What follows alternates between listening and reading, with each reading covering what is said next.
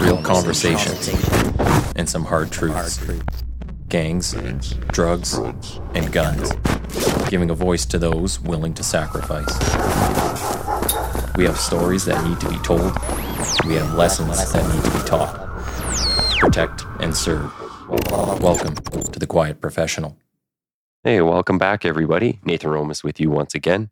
And today we're going to be talking about trauma, post traumatic stress injuries, authoring. And uh, my guest here is going to talk about an officer involved shooting that he was involved in. And for that, I have Michael Sugrue on the program.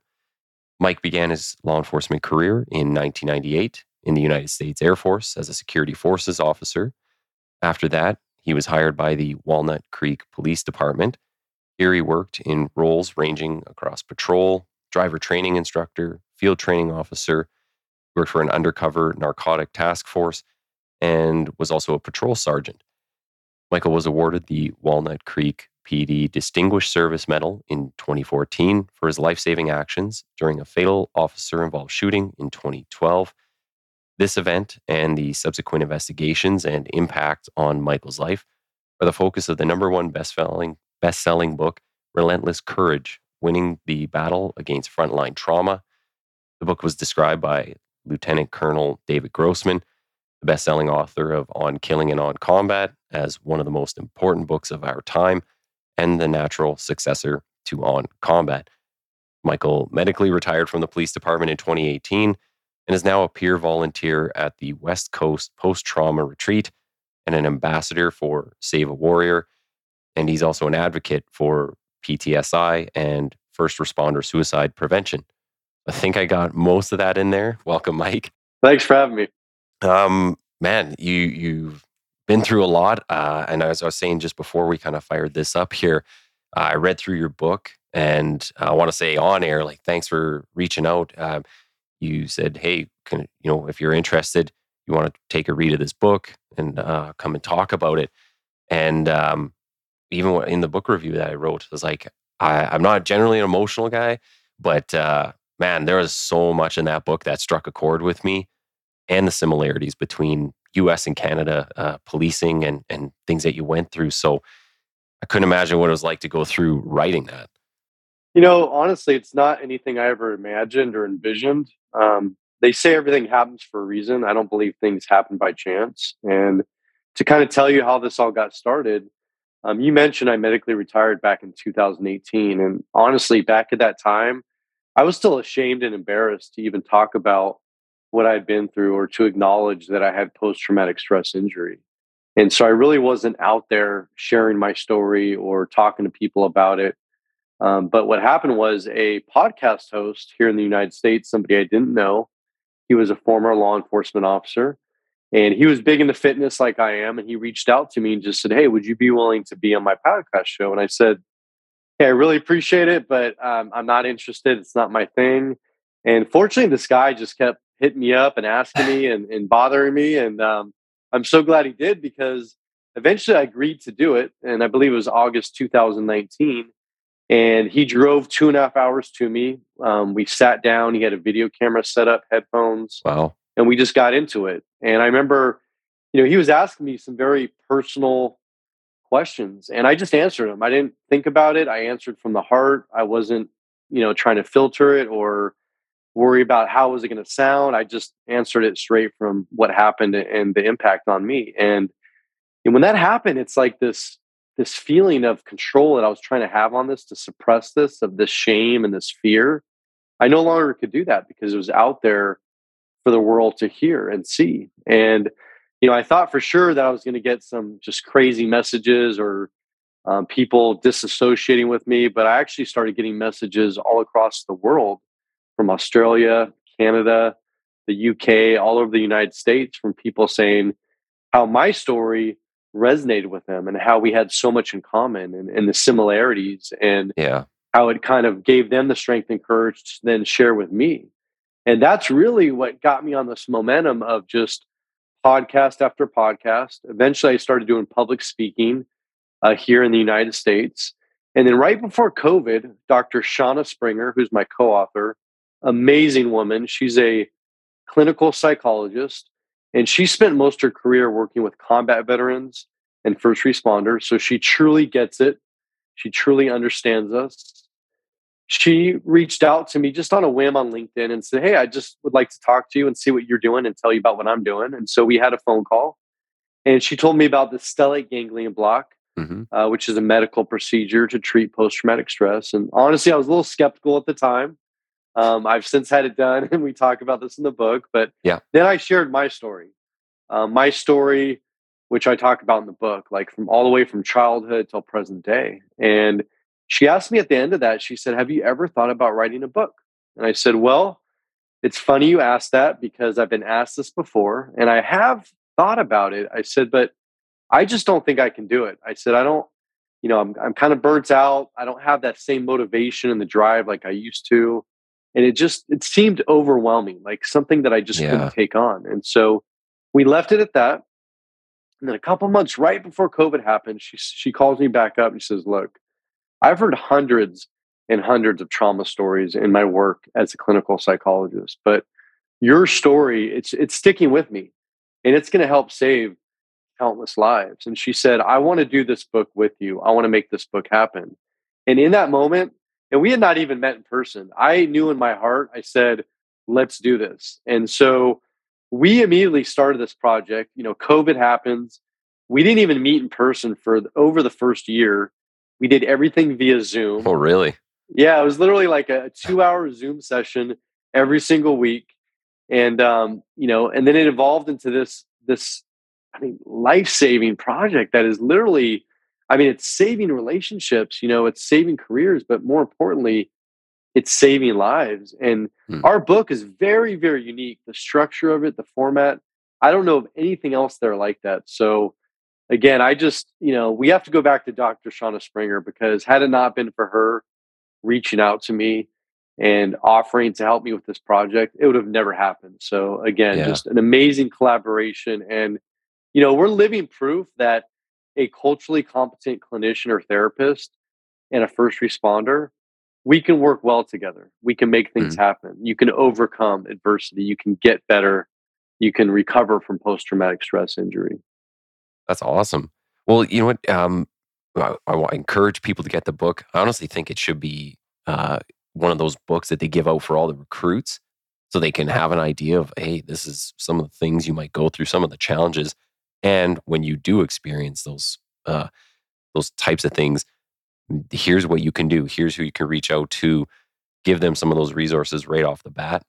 I think that's kind of part of this police reform right now where they're looking at educating people sooner in the job about the types of injuries that they can uh, uh, be subjected to.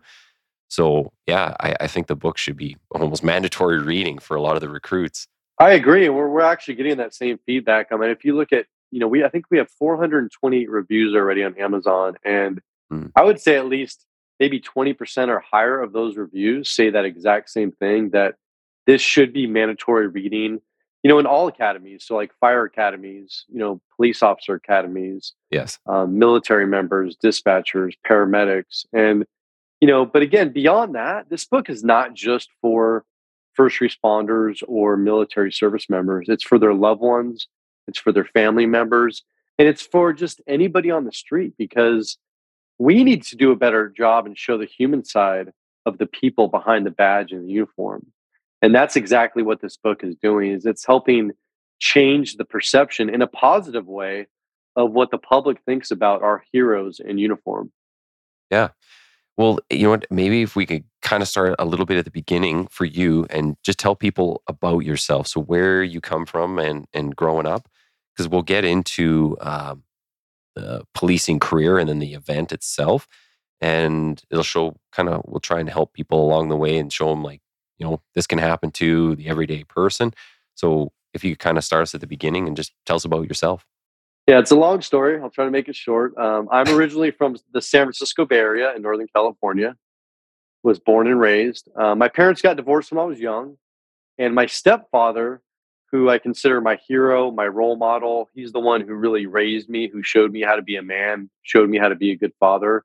He was in law enforcement, and so at the age of eight years old, I knew back then that this was a calling for me, that this is something I wanted to do. And I actually started volunteering for his p- first police department literally eight years old. And, you know, it was nothing glamorous. It was literally like washing patrol cars and filing paperwork. But I got an official laminated ID card. And I remember just like feeling part of something bigger, you know, having a purpose. And that carried on into my high school years. I was a police explorer for another police department. And you know, my my plans changed, but initially I wanted to go into federal law enforcement. So I was thinking about like FBI or DEA.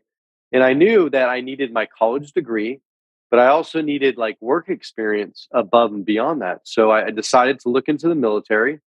I ended up getting a full scholarship through the Air Force. I went to California State University, graduated in 98 with a degree in criminal justice. And I got my first career choice in the Air Force, which was security forces.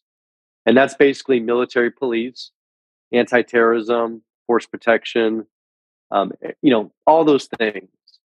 And it, it was only a four year commitment. I was going to do my time, get out, but they offered me Germany, which I wasn't going to pass pass down. So I, I moved to Germany, and then 9 11 happened. Short time after that, I was in the Middle East. And so I ended up staying in longer. I ended up staying in six and a half years. Um, I got out in 2004 as a captain and I went straight into civilian law enforcement back here in the okay. San Francisco Bay Area. And that was in 2004. And, you know, my whole life, I've been one of those guys that had a plan. Like I knew what I, every step along the way, I knew what I needed to do to achieve the next step and the next goal. And I wanted to be chief of police someday. That was my dream. That was my goal. And in my law enforcement career on the civilian side, like everything was falling into place every promotion, every assignment. I mean, I was just doing phenomenal. I was leading every team I was on, you know. And then, of course, which we're going to get into, a very tragic incident happened, and it just changed my entire trajectory. It changed my plan, it changed my life, and it's led me to where I'm at today. Yeah. Well, and so maybe we'll kind of get into the topic of the book then. Um, so you're involved in this officer involved shooting. It was 2012. And can you kind of maybe flesh out a bit of the details of what was involved in that call and kind of the response that happened there? Yeah, so um, I had just been promoted. So I was a brand new patrol sergeant and I was on my second solo shift. I was working the graveyard shift, which is the night shift. And this shift started the day after Christmas. Mm. So it started December 26th at 9:30 at night, and we were supposed to get off at 7:30 in the morning on December 27th. And at that point in my life, everything was perfect. I was happily married. I just bought my dream house. I had a beautiful two and a half year old daughter. Like I said, my career was off the charts. I remember going to work that day just kind of on a high, just feeling great. And it was our Friday, so we are going to be off for a few days to where I could spend time with my family. And the shift was slow. Um, we had minimum staffing. There wasn't much calls coming out. There was another team on, but they went home. And about 1 a.m., I was the only supervisor on for the entire city. Hmm. So literally, I was like the acting chief of police. And I had only four officers and one dispatcher at that time after the other teams went home. So I remember, you know, it was very quiet that night. And suddenly the dispatcher got on the radio and she sounded extremely frantic her voice like I've never heard before. She puts out the address on Creekside Drive. And she says that there's a woman inside a condominium and a man armed with a knife. And so immediately I started driving as fast as I could to the location. And about halfway there, the dispatcher puts up an update and says, now the boyfriend and girlfriend are barricaded inside the bedroom. And I was confused. So I actually asked for clarification. And I said, is the boyfriend the one with the knife? Or is there a third subject with a knife. And she quickly clarifies and says, no, there's a third subject armed with a knife. Mm. And so now just all these thoughts are racing through my head as I'm driving as fast as I can. I can I can feel my heart pumping.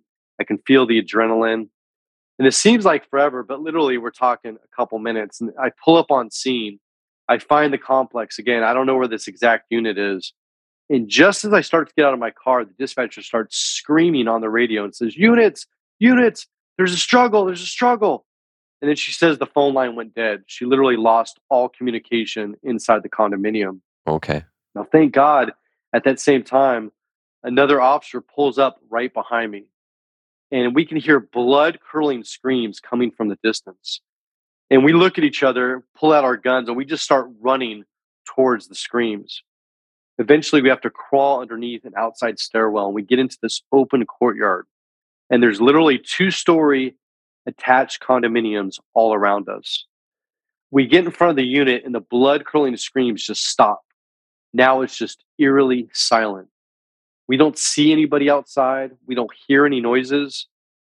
Now, right now, it's just her and I at the scene.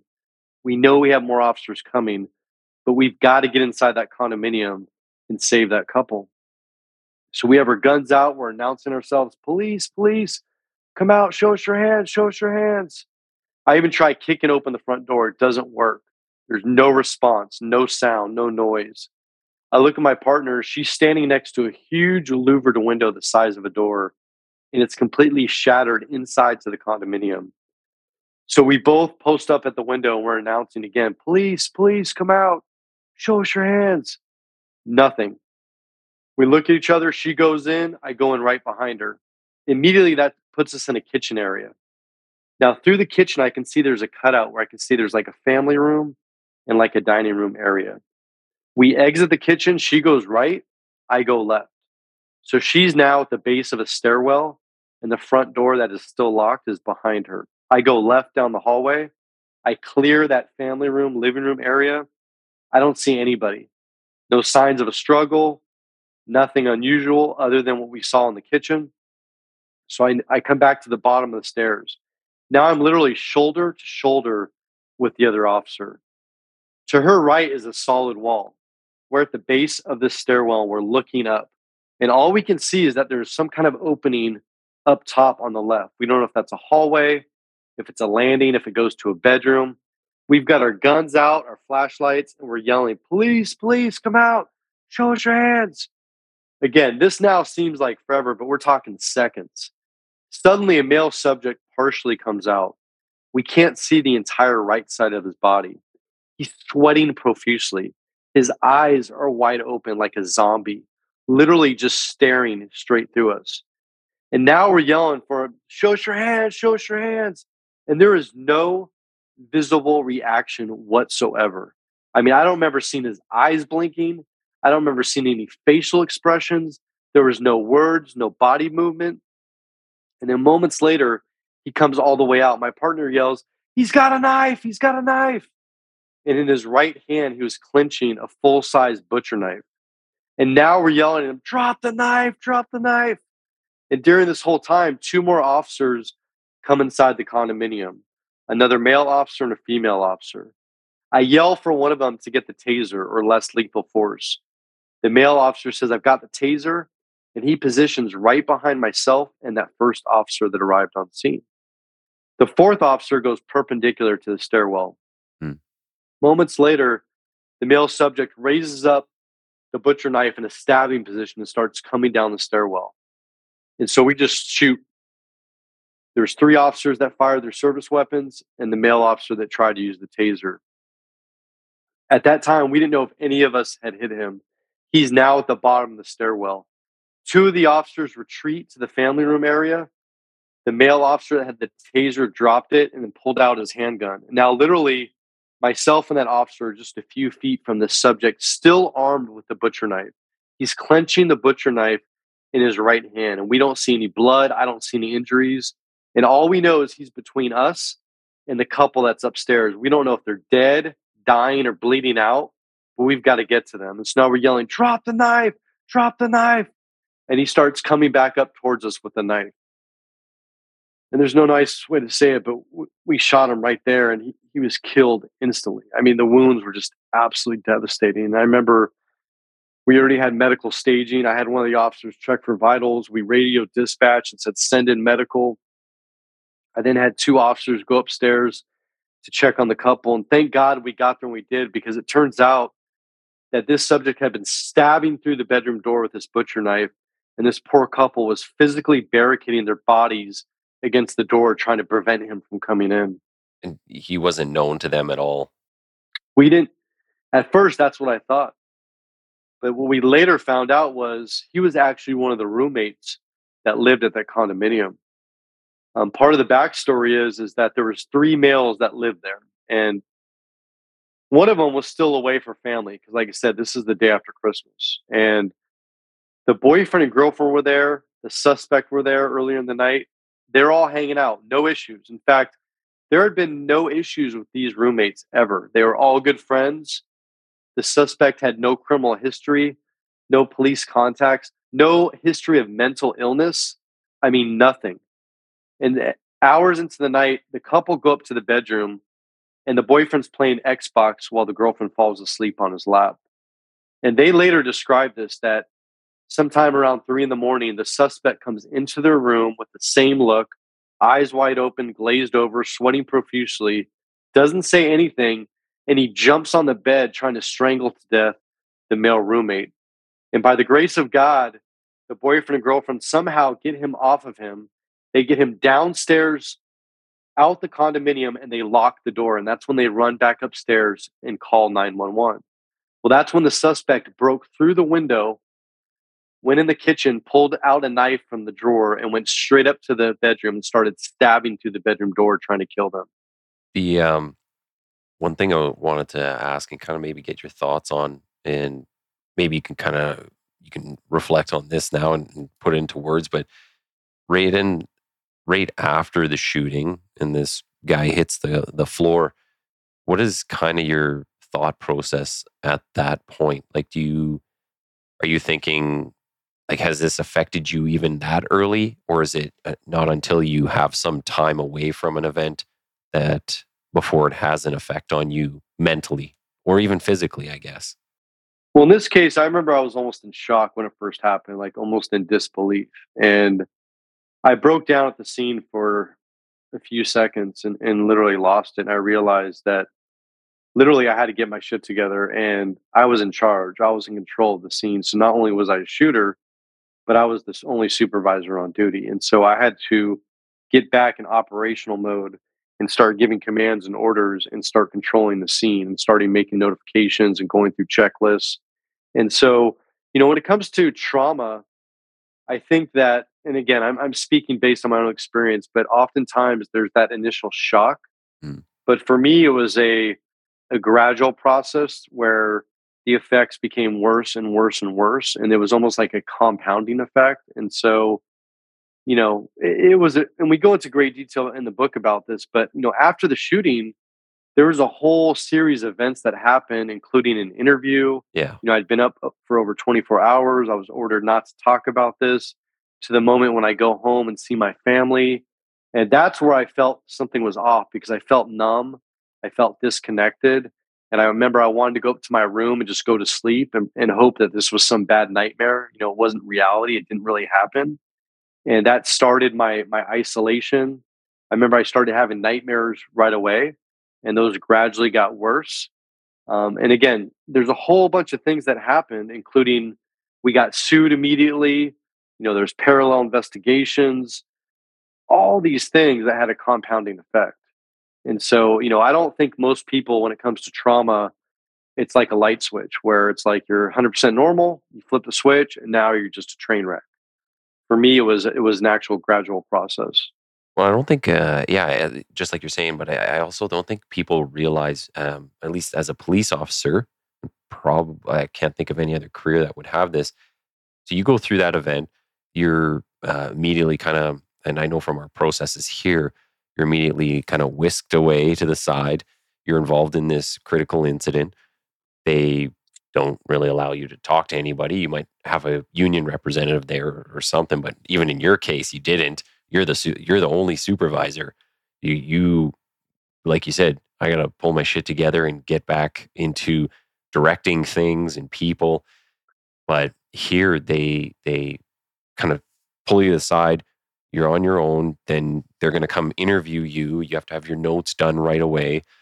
Um, and then, like you're saying, even all the after effects. And that's one thing I kind of want to get into with you because I think it's good to show people or at least the public just the amount of after effects so that that a police officer has to go through all the criticisms all the uh, media attention so a normal citizen isn't subject to a lot of those um, other acts and policies so if a citizen goes through a critical incident, it's it's kind of maybe in that one moment and then you're done.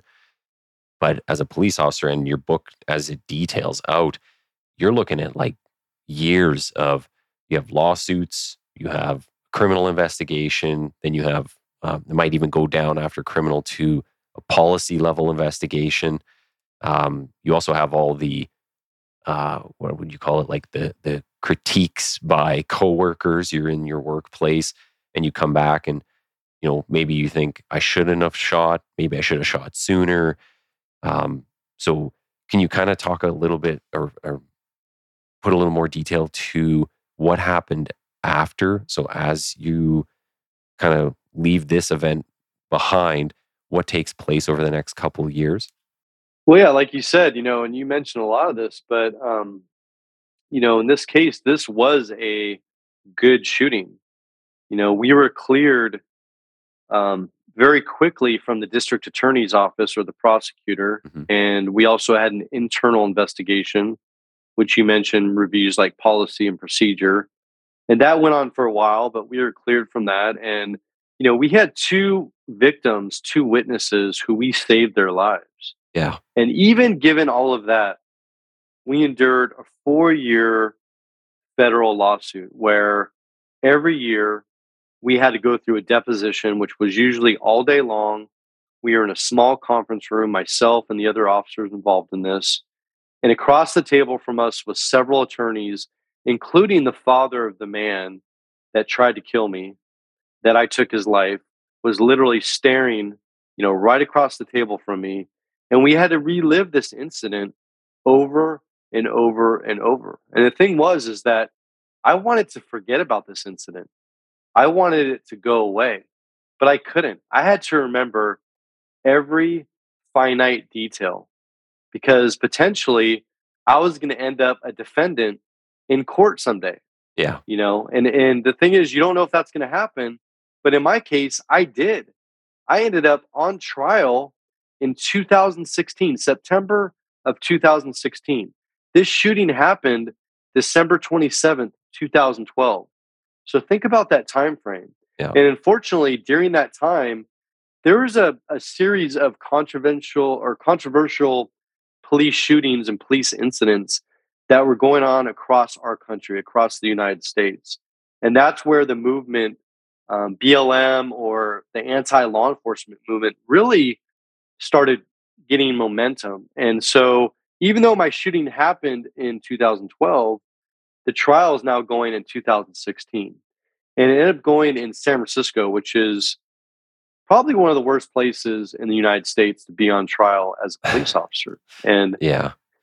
Right. And and the thing is, I don't think people realize this, but imagine being a law enforcement officer who's been sworn to protect and serve who has literally devoted his entire life, who goes out there every single day, knowing that they may not come back home to their own family, but are willing to do so, is now a defendant in a court of law where literally you feel like a criminal.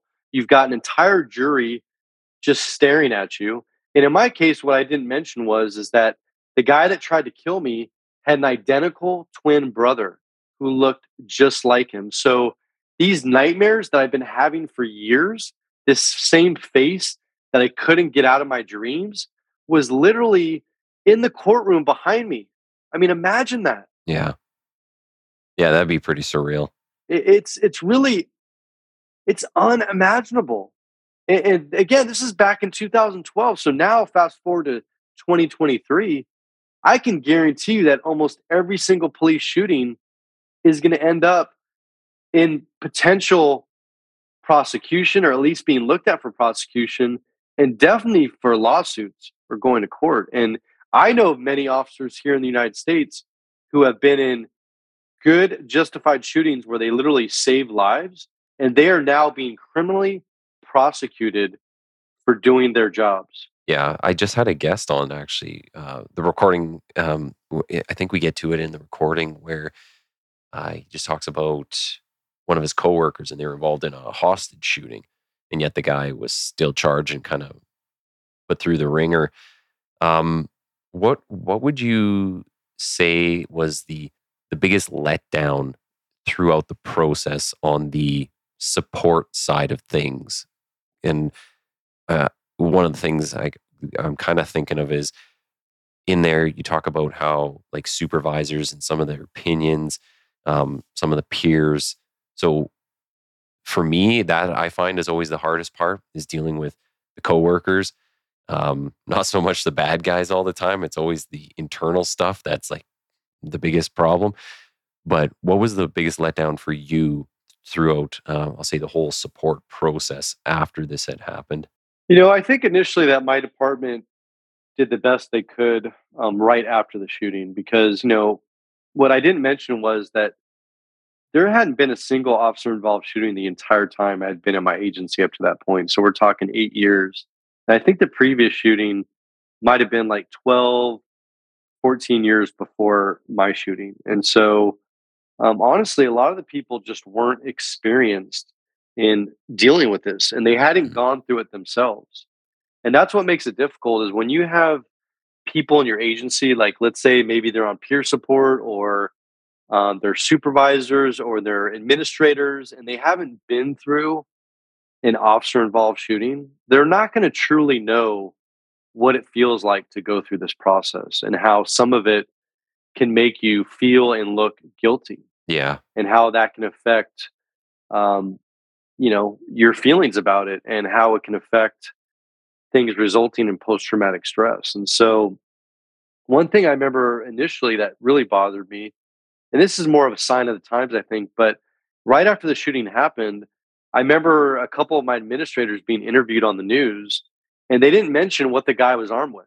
Hmm. You know, they just kind of left it kind of vague in the media, and it, it almost seemed like I think the appearance was is like, are you trying to cover something up or hide something? Yeah. As opposed to just getting out in front and saying, look, yeah, this guy was armed with a butcher knife. You know, he tried to kill these officers, and that didn't come out for a few weeks later. And I get that, you know, they got to do their investigation, they got to get their facts straight, and they got to, you know, figure things out. But there's certain things that you really have to get out of initially. You have to put that out there right away because if you don't, it's going to create problems down the road. Mm-hmm. And you know, through the through the actual like legal process, I mean, again, our agency was very supportive. We got really good attorneys. The city council backed us up. I mean, um, they they definitely took care of us. The the part where I think that my agency failed me wasn't directly related to the procedures after the shooting. I think it was when I had my breakdown four years after this event, which was December 2016. So this would have been a few months after the trial ended. Yeah. Where initially I, I finally got the strength and courage to ask for help after years and years of just struggling in silence. And initially they were very supportive, giving me all the resources I needed. But a few months into it, when I wasn't coming back to work as quickly as they wanted me to, that's where the admin betrayal or institutional betrayal or moral injury really came into play. And that's where I realized that I was really just a number. You know, all that work, all those things that I did, giving my life for those many years, it didn't matter. They either wanted me back to work right now on duty or they didn't want me at all. And I remember they, you know, the subject came up of retirement. It was mm. something I never thought about. I never planned for. I was going to do a full career and, and, that's where really things started to turn for me. One of the things, um, actually, some of the stuff you're saying here got me thinking about who it's best to talk to after these events. And um, I actually went and saw uh, Romeo Dallaire speak last night. I don't know if you know him. He's a, a colonel over in Rwanda when all the genocide was occurring, and but he just talks about when he came back and he said uh, talking with peers versus psychologists or, or therapists um, and just like how you would work through a lot of these issues and um, you're saying like you need to talk to somebody that is knows what you went through like actually knows what you went through has had similar experiences kind of like you're saying about um, shauna and just how she can actually relate to you do you think um, was that was that all provided initially for you and do you think that was sufficient uh, sufficient peace when you were kind of coming through this did they they um, give you those kind of supports like you're saying they supported you but was that part of it or do you think Um, was some of that kind of missing or something should have changed? Well, I'm gonna I'm gonna take some ownership on this for myself, and but I'm also to talk about the culture itself. Mm. So when my shooting happened, they did offer resources, and we did have a culturally competent therapist who was contracted with our agency. But the thing was, is that at that time, you know, I didn't believe in talking about this stuff, and I didn't have a trusting relationship with that therapist. Now, that therapist, I know her today; she's phenomenal, and she does get it, she does understand it, but what's important is that you have to have a trust Yeah. already built or you have to have a rapport and really you want to have this before these incidents happen. That way when the big incidents happen then it's not like you're trying to start from the beginning and establish rapport and feel people out. It's like no you already have this trust built. You can open up to them and talk to them right away like i can do today with doc springer. Hmm you know i can do that today but back then i didn't think that way. And honestly, right after the shooting, I didn't know how messed up I was or how messed up I was going to be. And I remember I just wanted to go back to work. And so our agency, we had a critical incident debrief. It was two weeks after the incident. So we had this therapist, myself, the dispatcher that was working, and then all the officers that were on scene.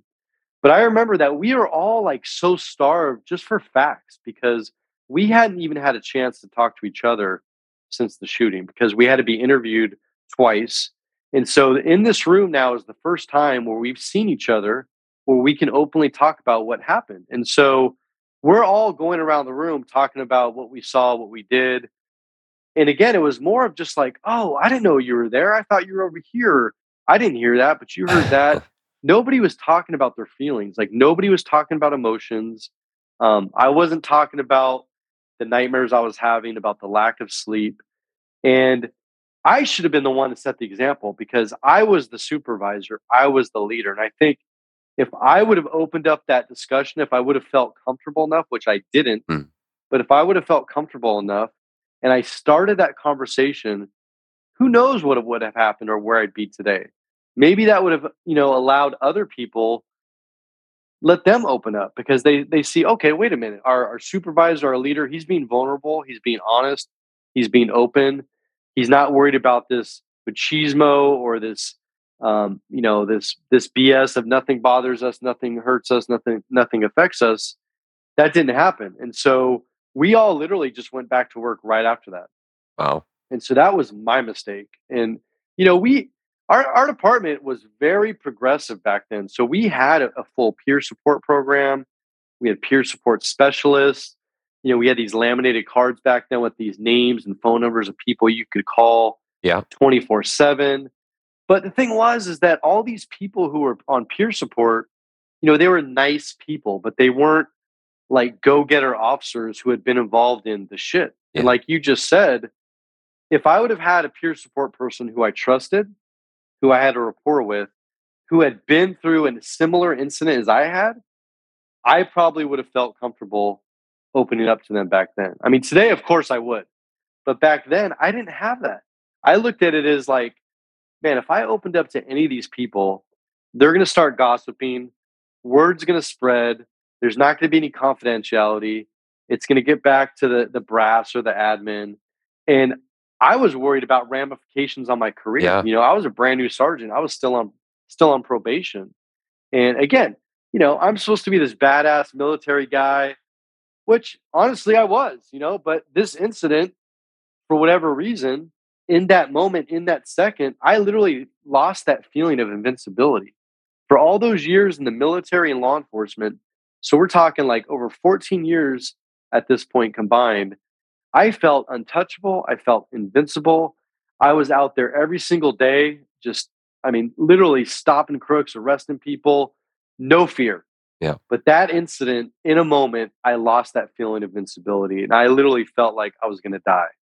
Over the years, as you're going through like all these depositions and you're constantly reliving the event, because you said you had to testify, like you basically were telling the story over and over and over, right?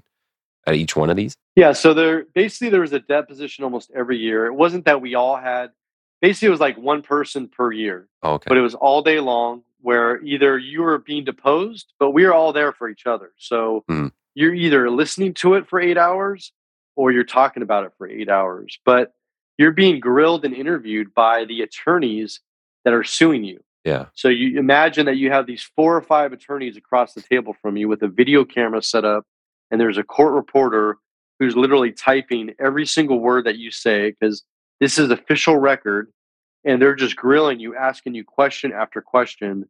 And you know, in some cases, it's four years later. Yeah. You know, and they're asking you specific things that happened, you know, back in 2012. Well, the pressure is on. Like if you don't, if you're not getting the story right, I'll say, uh, you know, then that opens you up for, I guess, more questioning or or a lawsuit or or whatever it might be.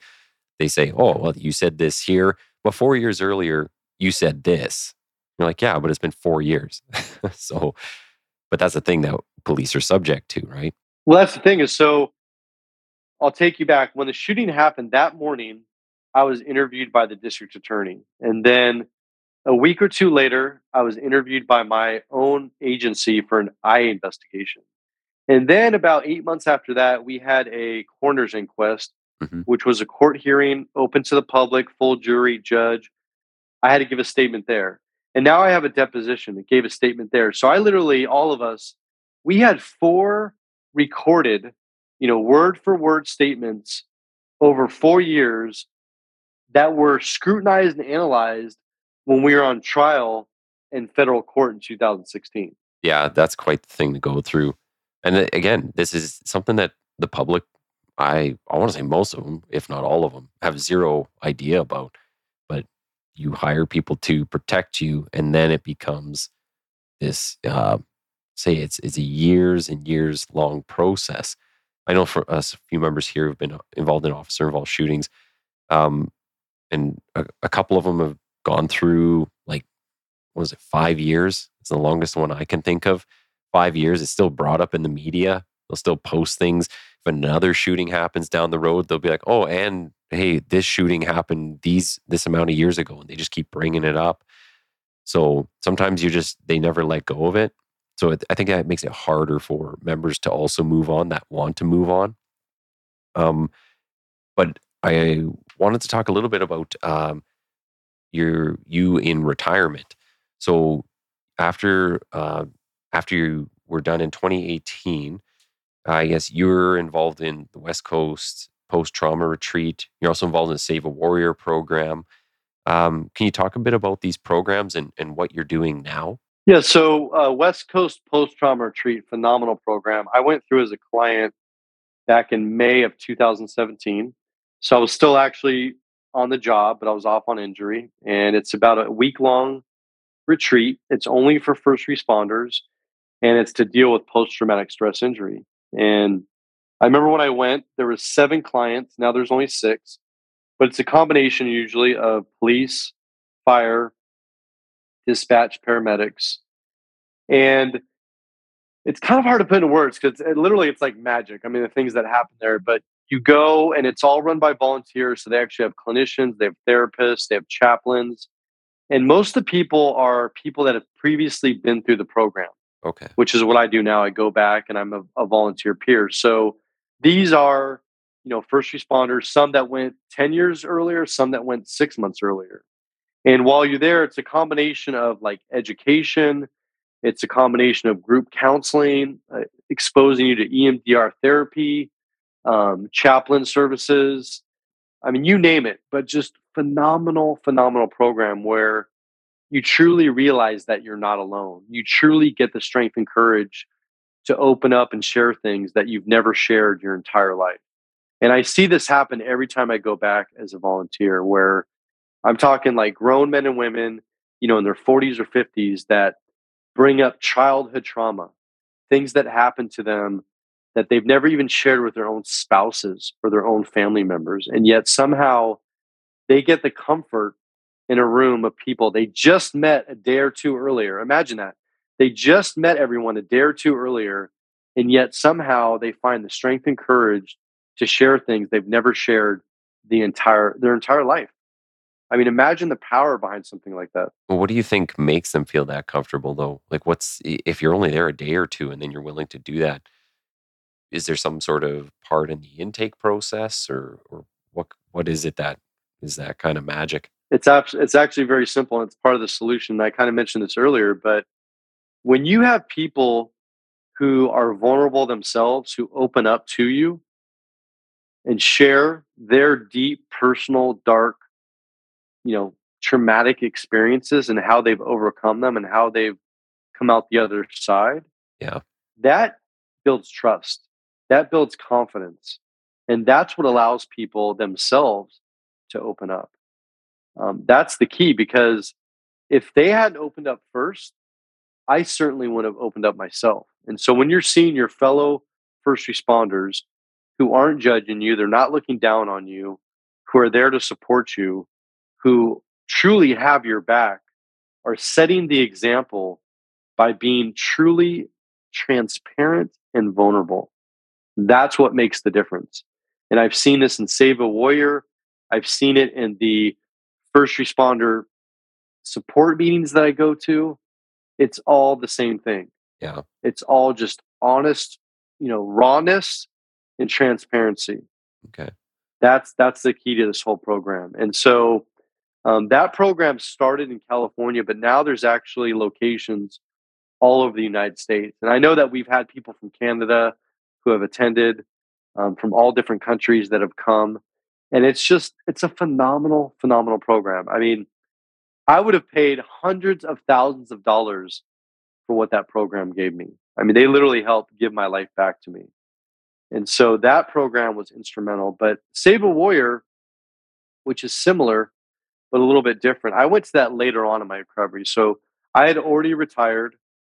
Um, and I, this goes into childhood trauma. So I did, I never wanted to talk about that. I was in denial of it. I kind of just pushed it away like it never happened. And in my case, it wasn't really anything all that severe. It was an alcoholic father. He was an addict. He was distant. He wasn't there when I was growing up. And I didn't realize the profound effect that had on me. And the thing is, is that most first responders, even though we don't want to acknowledge or talk about it, we have some form of childhood trauma. And it can be, like I said, it can be very benign. Like it could be just an emotionally distant parent. It could be a parent who's not affectionate. It could be a parent that is always working all the time, so is never home. You know, they're providing financially, but they're not there to support you emotionally and physically. Or it can be very extreme. It could be sexual abuse, it could be physical abuse. But these experiences in childhood actually make us very good at being first responders, ironically, because we learn at a very young age to overcome adversity, to be decisive, to be natural caretakers, to be strong. And again, it makes us good at what we do. But the problem is we never acknowledge or deal with that childhood trauma. We just brush it away like I did. And now we become these invincible badasses in uniform and we're out there doing the job and we're, we're being exposed to just hundreds of traumatic incidents over our careers. I mean, just day in and day out, thinking that none of this stuff affects us. And then something will happen. And in my case, it was that admin betrayal, institutional betrayal, which ended up bringing back all this childhood trauma. And I didn't realize it, but mm. because of my father, I had a fear of abandonment. And I had literally been self sabotaging every single romantic relationship I'd ever had. And so here I go now. I find this new family, my blue family, who I think has my back to the fullest, who will do anything for me. And then I realize when I need them most, they turn their back on me and they abandon me. And that's what brings back all this childhood trauma. And so Save a Warrior, that's what they deal with. Now, Save a Warrior is open to military members, whether current or veterans. Um, it's open to all first responders. And you don't talk about any of your street stories or your war stories. It's all about childhood. Okay. But again, when I got down there to that program, and I saw other. In this case, it's not co-ed. They have uh, male cohorts and female cohorts, so you're you're separated. But I saw other men who were openly sharing about their traumatic childhood experiences. Just again, being transparent, being open, being vulnerable. That gave me the strength and courage to share my experience and then to start working on that and start processing it. And so Save a Warrior, not only that, Save a Warrior is free. There's no cost to it. Okay. I mean, literally, it's free. You just have to get yourself there. It's based out of Ohio here in the United States. It's only, I believe, three and a half days long now. It's all peer driven.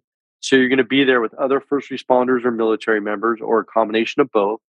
And it, I'm telling you right now, absolutely life saving, life changing. Both of those programs, phenomenal. Well, I think um, one thing you might have touched on a little bit was just the uh, the amount of stuff that you see in a career. So uh, I was having this conversation with someone the other day, just talking about the difference between military and police, and even asking like which job you think is harder when it comes to I guess the things that you see.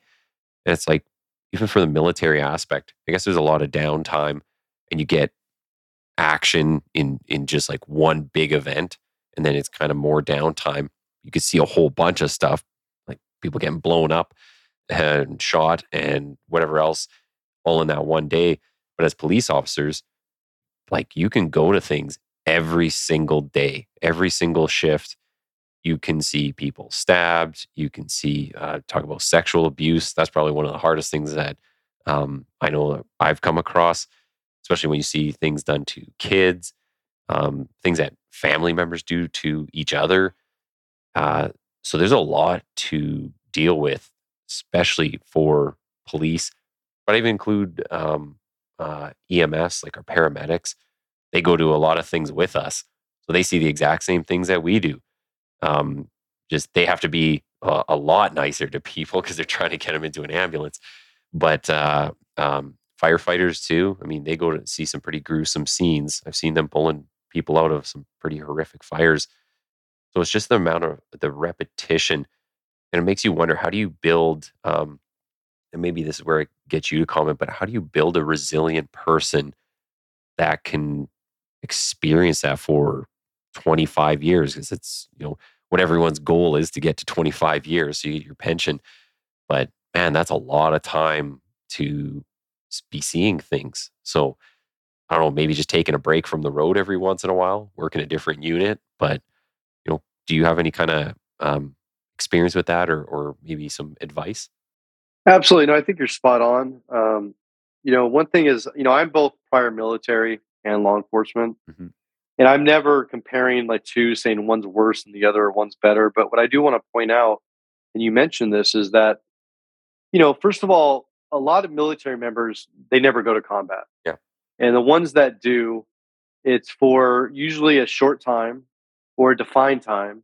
There's a known hostile area, there's a known enemy, and then you're removed from that situation eventually and you go back to your base or you go back home or you go back to a safe area. You may do that once in your career you may do it two or three times in a career. Um, i know some people may do it up to four or five times in a career which is a lot. Now as first responders especially law enforcement and especially here in the united states we're literally in combat every single day for up to 20 30 years in a full career. You know there is no downtime. There is no safe area. Like literally every call, every stop, every encounter is a potential deadly threat. Mhm. I mean, we could li- be literally at coffee or on a lunch break, but if we're in uniform or people know that we're cops, we're a potential target because there's such a anti-law enforcement movement here in the United States that you know not only are we targeted, but oftentimes our families could be targeted Yes.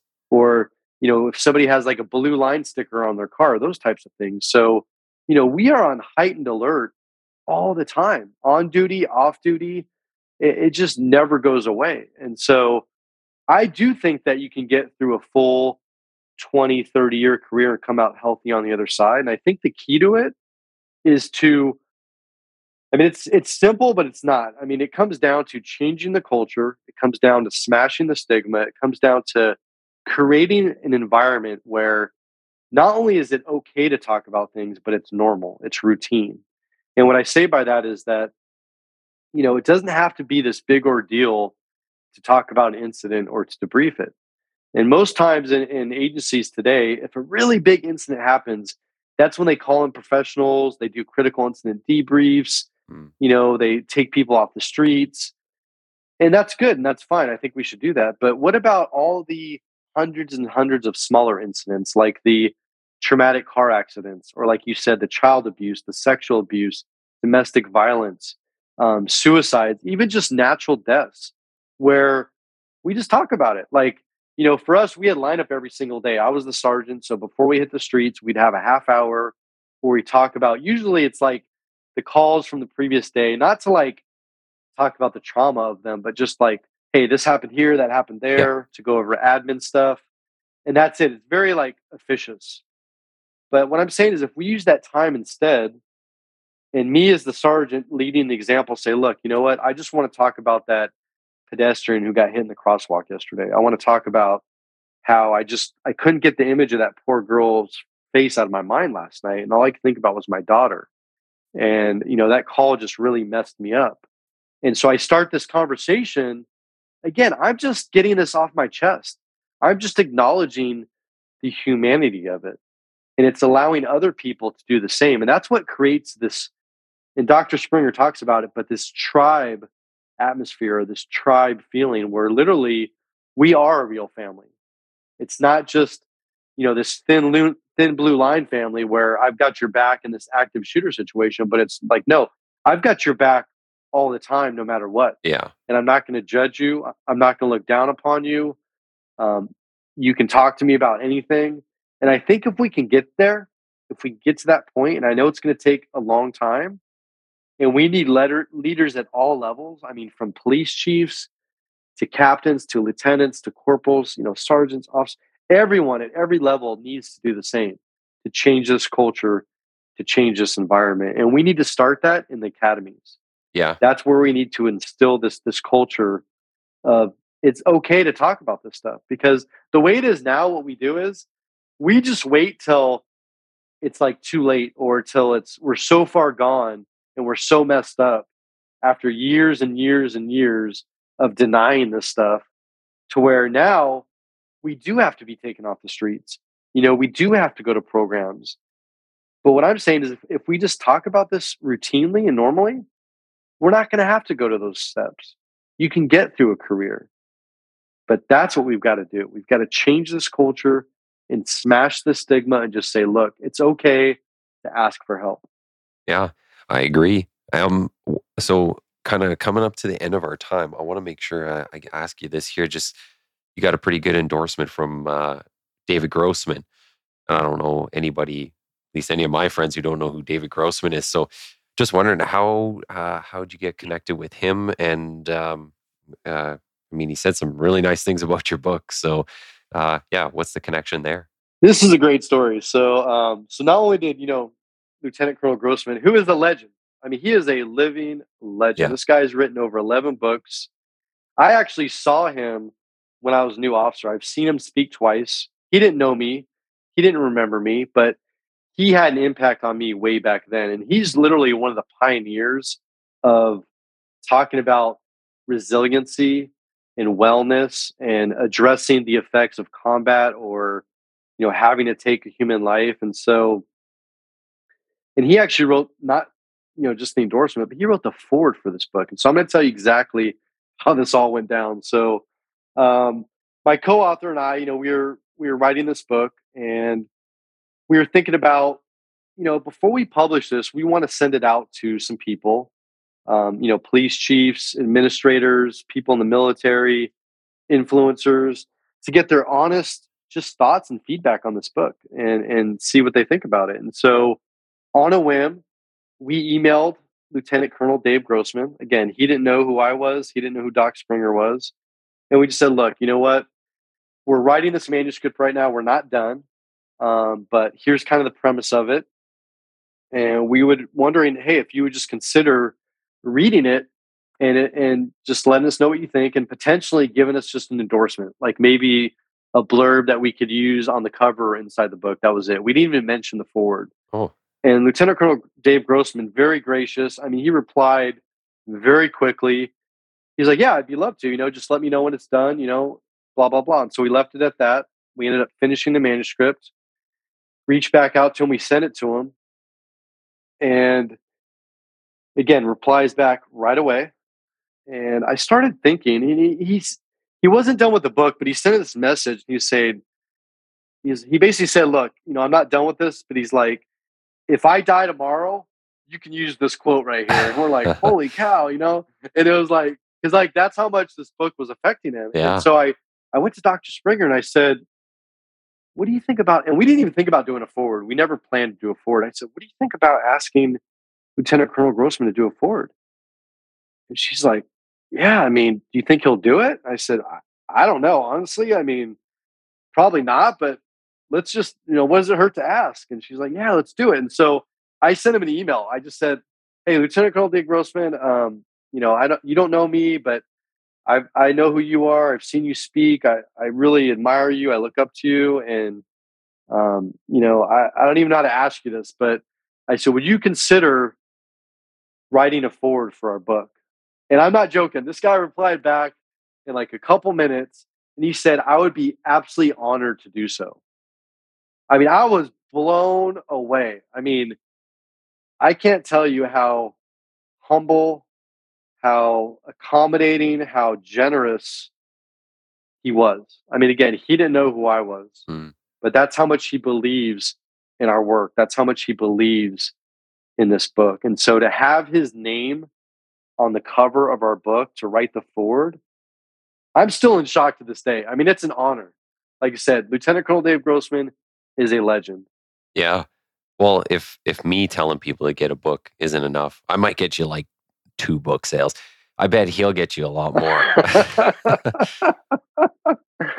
well, that, that's the thing too. Is his foreword is so complex. Like, and here's the other cool thing. I didn't mention this. So he sent us a draft of the foreword, and he said, "Look, he's like, if there's anything you want me to change, edit, add, you know, please let me know." That's like Picasso telling you, like, "Hey, Yeah. you know, here's this this beautiful painting. If you want me to like touch something up, we're like." No, sir. It is perfect the way it is, and you know we didn't recommend anything, change anything. It's exactly how he wrote it, but it's just the insight and the knowledge that he shares in that foreword is just it'll blow your socks off. Yeah, and you know what? And you mentioned it earlier. The the layout to the book um, was something unique, and I I really liked it because I was able to kind of you you go through like your experience, and then um, the doctor goes through her explanation of what's kind of going on, and and some good points to think about. So you could kind of just flip back just a couple pages, you know, and and reference what she's talking about. Um, so you could go back and forth like that, and it, it goes like that throughout the book it was really nice um nice way to kind of lay it out makes it easier to follow but also you know whatever question i'm thinking of uh, after reading your experience and then she starts talking about things i'm like oh what about this and how does it relate to that and you, can jump through it very easily i didn't have to try and flip through like 300 pages to find the one sentence i was looking for again so yeah it was um, well thought out you got some great endorsements. Um, I encourage uh, people to read it. And we're just kind of at the, I said, keep you around an hour. So I don't want to go too much over because I know you got other things. But um, how can people follow you and your work? Um, obviously, they can get the book on Amazon if they, they want to get the book. Um, but what else have you got going on that people can follow you at? So I'm on pretty much every social media platform you can imagine. You just have to type in Sergeant Michael Sugrue, S U G R U E. I'm on Facebook, Instagram, LinkedIn, Twitter, Threads, Parler, Truth. I mean, I'm not joking. I'm not literally like on every platform. So um, I do do public speaking across the nation. You can send me a message. Um, I would say LinkedIn is the best as far as sending me a message, but I do check messages on the other platforms as well. Um, I also run a page called First Responders First, and that is also on Facebook and Instagram. And I run a private group on Facebook called First Responders First. And so I highly encourage any military members, any any first responders, any loved ones or family members of either of those, please like and follow those pages and request to join the group. The group is private, um, so I do ask some questions, but I will accept anybody and everybody as long as you're somehow associated or supportive of first responders or military members. Awesome. Well, uh, I want to say thanks for coming on and um, just hang on line for two seconds. I'll stop the recording. Sounds great. Thanks again for having me on. I appreciate it.